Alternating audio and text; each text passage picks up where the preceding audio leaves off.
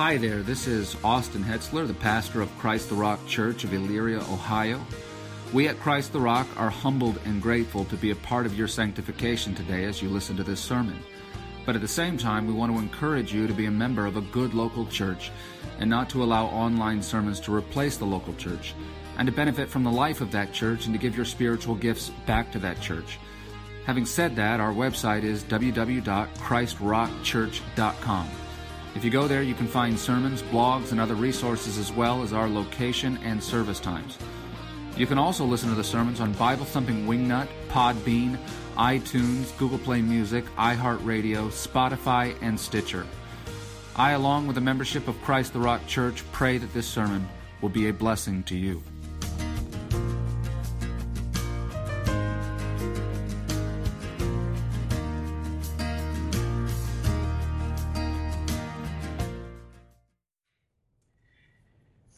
Lord, thanks for bringing us here safely, to be encouraged by your word, to be built by your word, to be sanctified by your word. Now continue the sanctification of our emotions according to your will with this wonderful book and its study. Open our hearts and our ears, Lord. In Jesus' name, amen. Feelings and Faith. Uh, part one is the first three chapters. We've done the first two chapters. Part one is a biblical theological foundation for understanding the emotions. Chapter one and two last week. Chapter one was, let's talk about the character of God and his emotions. We talked about what he rejoices in, what he delights in, what he's passionate about, what he hates. And we also studied in chapter two the emotions of the Word of God, the second person of the Trinity, and the written Word, inspired by the third person of the Trinity, and the emotions therein. So we're laying a foundation that, yes, God is not impassive. He has emotions. He displays them perfectly in accordance with his will. The third and last chapter of the first section of laying the foundation is called a biblical anthropologic... I knew I'd mess that up. An biblical anthropology and the emotions. And this is where we look at mankind and our emotions in four areas: pre-fall, post-fall, when we're regenerated, and also in the kingdom to come, future. Chapter three, inside there, there's actually a quote from Brian Borgman that I'd like to read, and it says, "Some teach that we can do nothing about the emotions. I firmly believe such a view is unbiblical. It is also very harmful because it hinders our Christian growth and development in a very important part of our humanity. It also depreciates the fullness of the work of grace in our lives." So it's only natural that we would go from considering God and his emotions to, to us, uh, since we are made in the image of God. And we talked about that last week. The image of God is both what it does and what it is. What the Bible says about us and who we are and what we are is not only the most important source of such information, but it is the sole authoritative source of information, the Word. It's plenary, definitely, with this. Only a biblical theology of humanity can tell us what we are and who we are as those created in the image and likeness of God. So let's take a look at man, emotions, and the pre-fall state. Well, pretty, pretty easy to sum that up. In the first chapter of the Bible, we see the culmination of God's work in creation. And uh, Moses writes in Genesis one, and we'll see that the crown of creation was the creation of man. "Then God said, let us make man in our image, after our likeness, and let them have dominion over the fish of the sea, and over the birds of the heavens, and over the livestock, and over all the earth, and over every creeping thing that creeps on the earth." So God created man in his own image. In the image of God, he created him, male and female, he created them. And God blessed them. And God said, to them, "Be fruitful and multiply, and fill the earth and subdue it, and have dominion over the fish of the sea, and over the birds of the heavens, and over every living thing that moves on the earth." So before the fall, Adam and Eve had minds that accurately perceived truth and reality. They, Adam and Eve, had emotions that properly responded to truth and reality.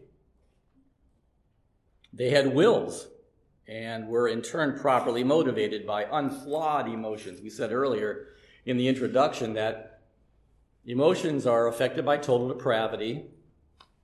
So you follow them, you follow a blind guide, basically. And uh, emotions should not be causal. They should result. They result from uh, uh, events, activities, experiences. And if you act on them, they, they best be godly emotions. I think we all know what it's like to act in the heat of an ungodly emotion. I know I do. So we talked about the image of God.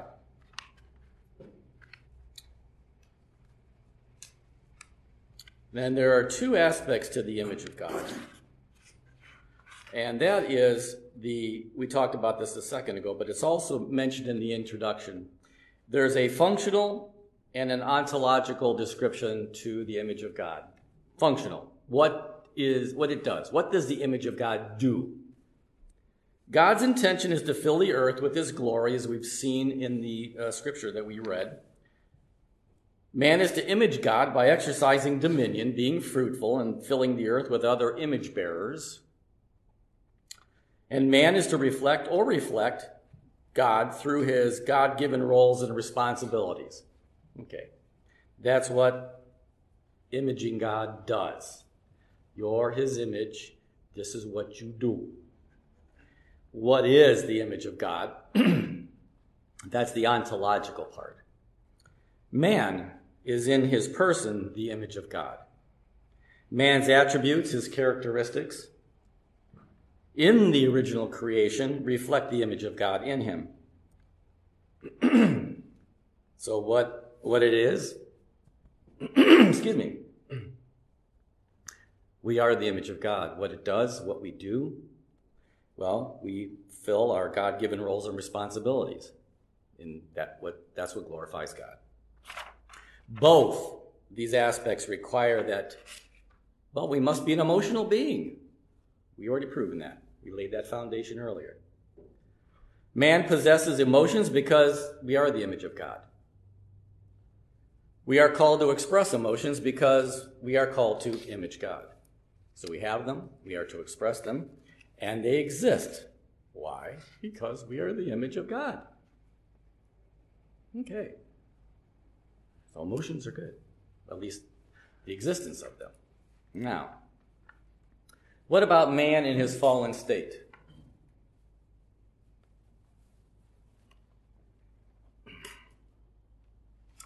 Well, when Adam and Eve fell, it affected every human being, both legally and personally. Legally, Adam's sin was legally charged the entire human race.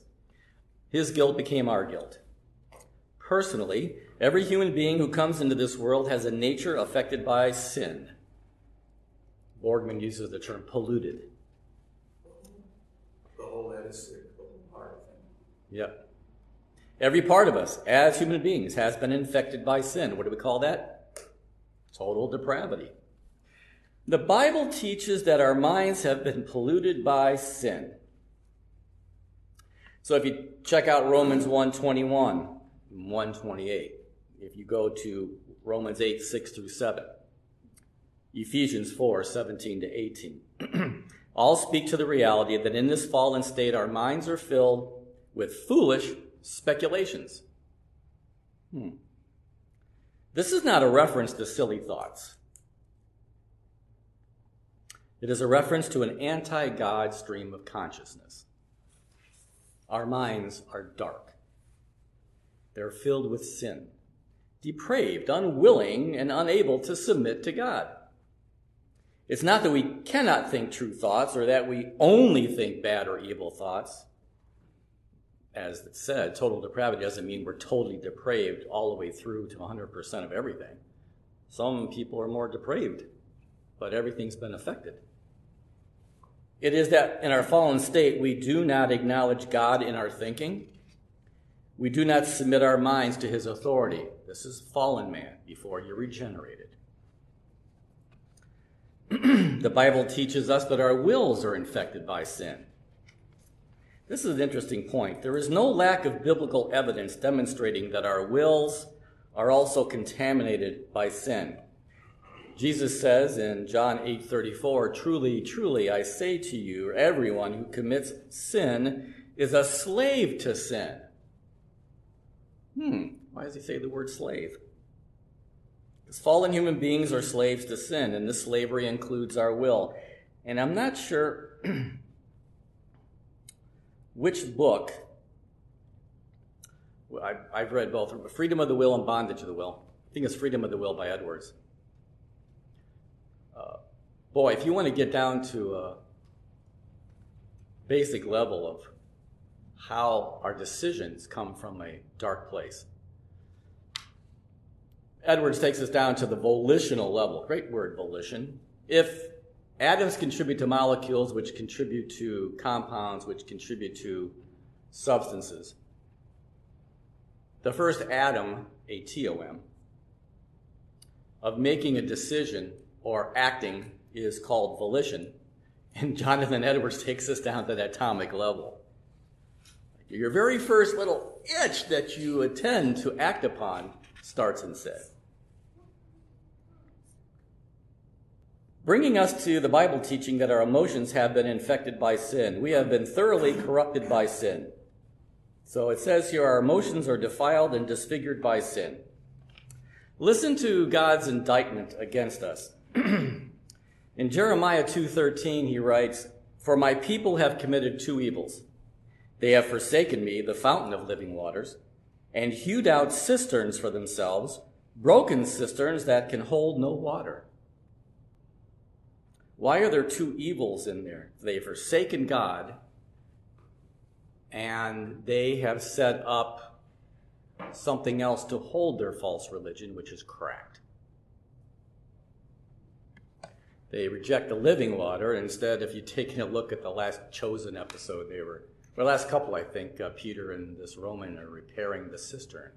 And Peter makes a reference to Jeremiah's scripture in that episode. It's pretty cool. Jeremiah seventeen nine, "The heart is deceitful above all things and desperately sick. Who can understand it?" So the biblical portrait of us in our fallen state is unflattering. The proper relationship of the emotions to our will and to the mind is broken. We are damaged emotionally, mentally, and volitionally, even on the basic level.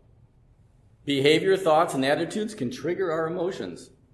But those behaviors, thoughts, and attitudes can be sinful, uh, creating some serious malfunctions.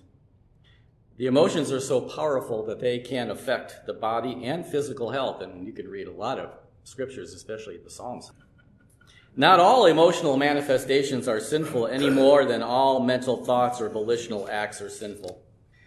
There are also some issues of physiology, personality, and temperament that may not be inherently sinful.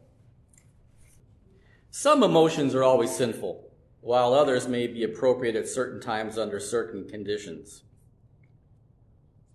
Consider that anger, hatred, bitterness, resentment, fear, anxiety, and worry can all be sinful emotions and sinful emotional expressions.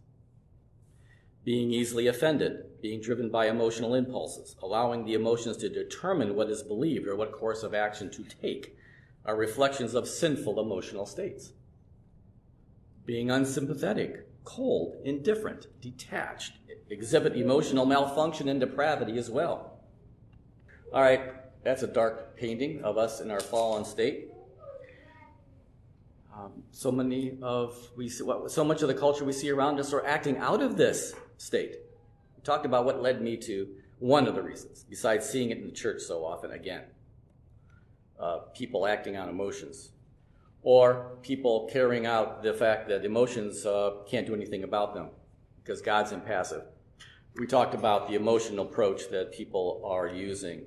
only using when it comes to um, convincing somebody that they're not the gender God gave them at birth. And it's an appeal to feelings. So let's talk about man in his regenerative state. Man in his fallen state is pervasively ruined by sin in his mind and his will and his emotions. Only redemption in Jesus Christ can begin the restoration process, and this restoration begins with a new birth and is carried forward in sanctification. When God begins that wonderful work of redemption, it is a work on the whole person.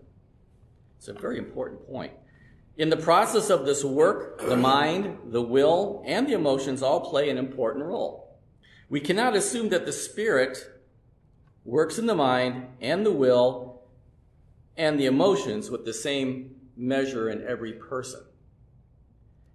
I already let you know that he was still sanctifying my emotions when I got this book about twelve years ago, and it helped me make the proper decision about whom to marry at that point.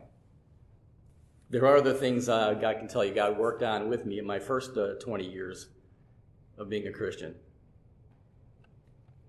There have been people that said, when are they going to get to your emotions, Chris?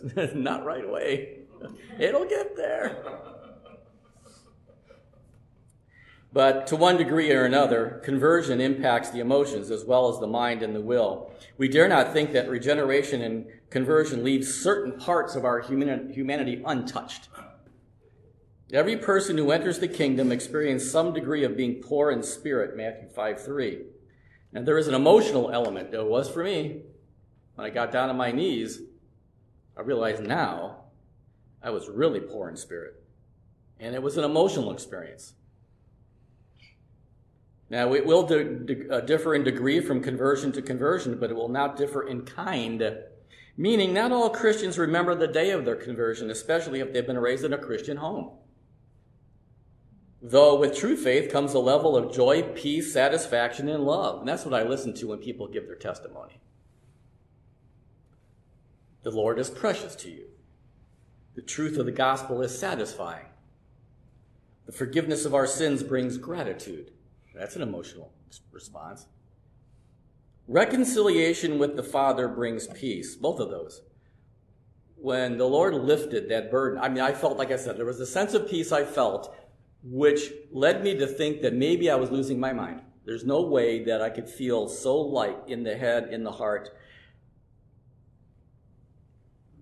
Not overwhelmed by the state I was in professionally, maritally, at the time that he saved me. It was a significant lifting, a feeling. It was. It was the uh, boulder was lifted from my shoulder. And uh, peaceful. Probably had the best night's sleep I'd had in a long time in that Japanese hotel room thirty-some years ago. So the Lord is precious to you. The truth of the gospel is satisfying. The forgiveness of our sins brings gratitude. Reconciliation with the Father brings peace. We've talked about this before. Ryle will call some of that means of grace. In regeneration and conversion, the emotions have been touched. They have been reclaimed. In the redemptive process, God begins to restore us to his image. See, in redemption, God is recreating us in the image of Christ. Our minds are being renewed. In Romans twelve two, Ephesians four twenty-three, and Colossians three, all speak to being renewed. And then there are those verses that show us that our wills are being brought into conformity with God's will. Mark three thirty-five, Philippians two twelve, First John two seventeen. And also, in the Scriptures, our emotions are being reconstructed, renewed, and realigned in First John two fifteen through seventeen, Ephesians five one through two. I paused earlier only because we're going to pick this up a little bit later, next week as a matter of fact.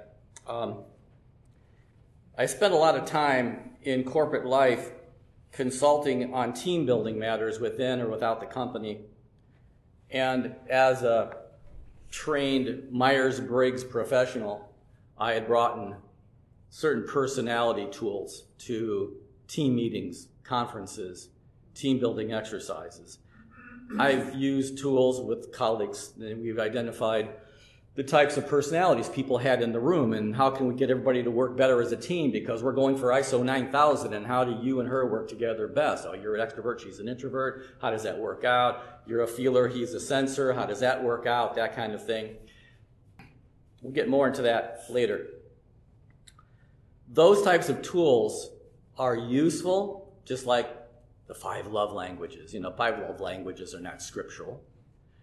But God has created billions of human beings, and there are billions of colors, let's say, billions of colors of personalities out there. And I guess if you're digital, you could say it's at least a sixteen-bit color palette of not, nothing more, maybe twenty-four bit, right? But how do we not uh, get lost in the weeds on the billions of colors uh, when we're trying to see, well, are you a pink or a green, or are you a blue or a yellow? Well, sometimes we grab a box of, you ever see those big, well, love them, big boxes of Crayola crayons when I was a kid? I, you know, in the heck, you must get the little eight color box, you know, that's fine, but when somebody got the two hundred fifty-six color box or something like that, or the two hundred.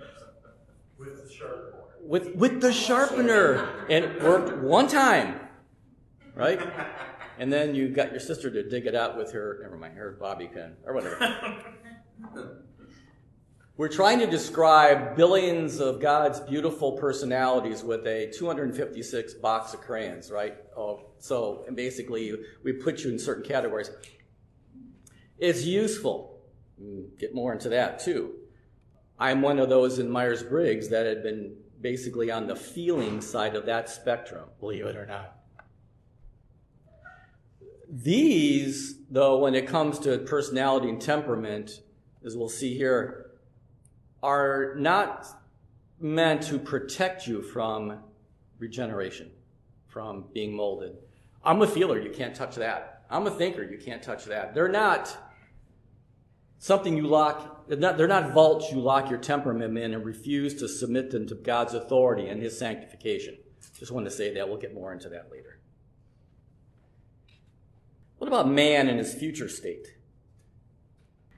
When we are glorified, everything will finally be as it should. We will finally be all we were ever meant to be. It's a really short section here because when we get to heaven, when we all get to heaven, what a day of rejoicing. Hey, that's an emotion. An eternal increase in joy. We will be perfected in love. We will perfectly enjoy that love. That's in First Corinthians thirteen, eight through thirteen. In our future state, we will participate in the unmitigated, untainted fullness of love that exists between the Father, the Son, and the Holy Spirit. Can you imagine? I was in a home growing up, not often, but Mom and Dad would fight, and it's a scary thing. Mommy, Daddy, quit fighting. You know that feeling. I've been cowering in my bed a number of times when I was a kid growing up, and Mom and Dad were arguing. I'm like, it's not happy. On the flip side, we will participate in the unmitigated, untainted fullness of the love that exists between the Father, Son, and the Holy Spirit. We will love God in ways we have never known. We will experience God's love for us in ways we have never known. We will love each other in ways we have never known. There will not be one single heart that is not overflowing with the love of God. There will not be one dark corner of anger, bitterness, jealousy, or hatred. Our perfected, our perfected emotions will be beautifully responding to the realities of being free from sin. So, in conclusion, in meantime, we search the scriptures to understand our emotions better. What would our churches and our homes look like, right? If we were able to sanctify our emotions in greater measure, I think about that a lot. What kind of transformations would we see in our marriages and our relationships if we could experience a biblical realignment of our emotions? So, be open to God's word and his Spirit's leanings in this area. And uh, chapters we'll cover later, and um, we'll get to the meat of the uh, actual emotions. There's a whole section on mortifying your ungodly emotions, bitterness, depression, anger, anxiety. And then the last chapter is on how to how to develop godly emotions.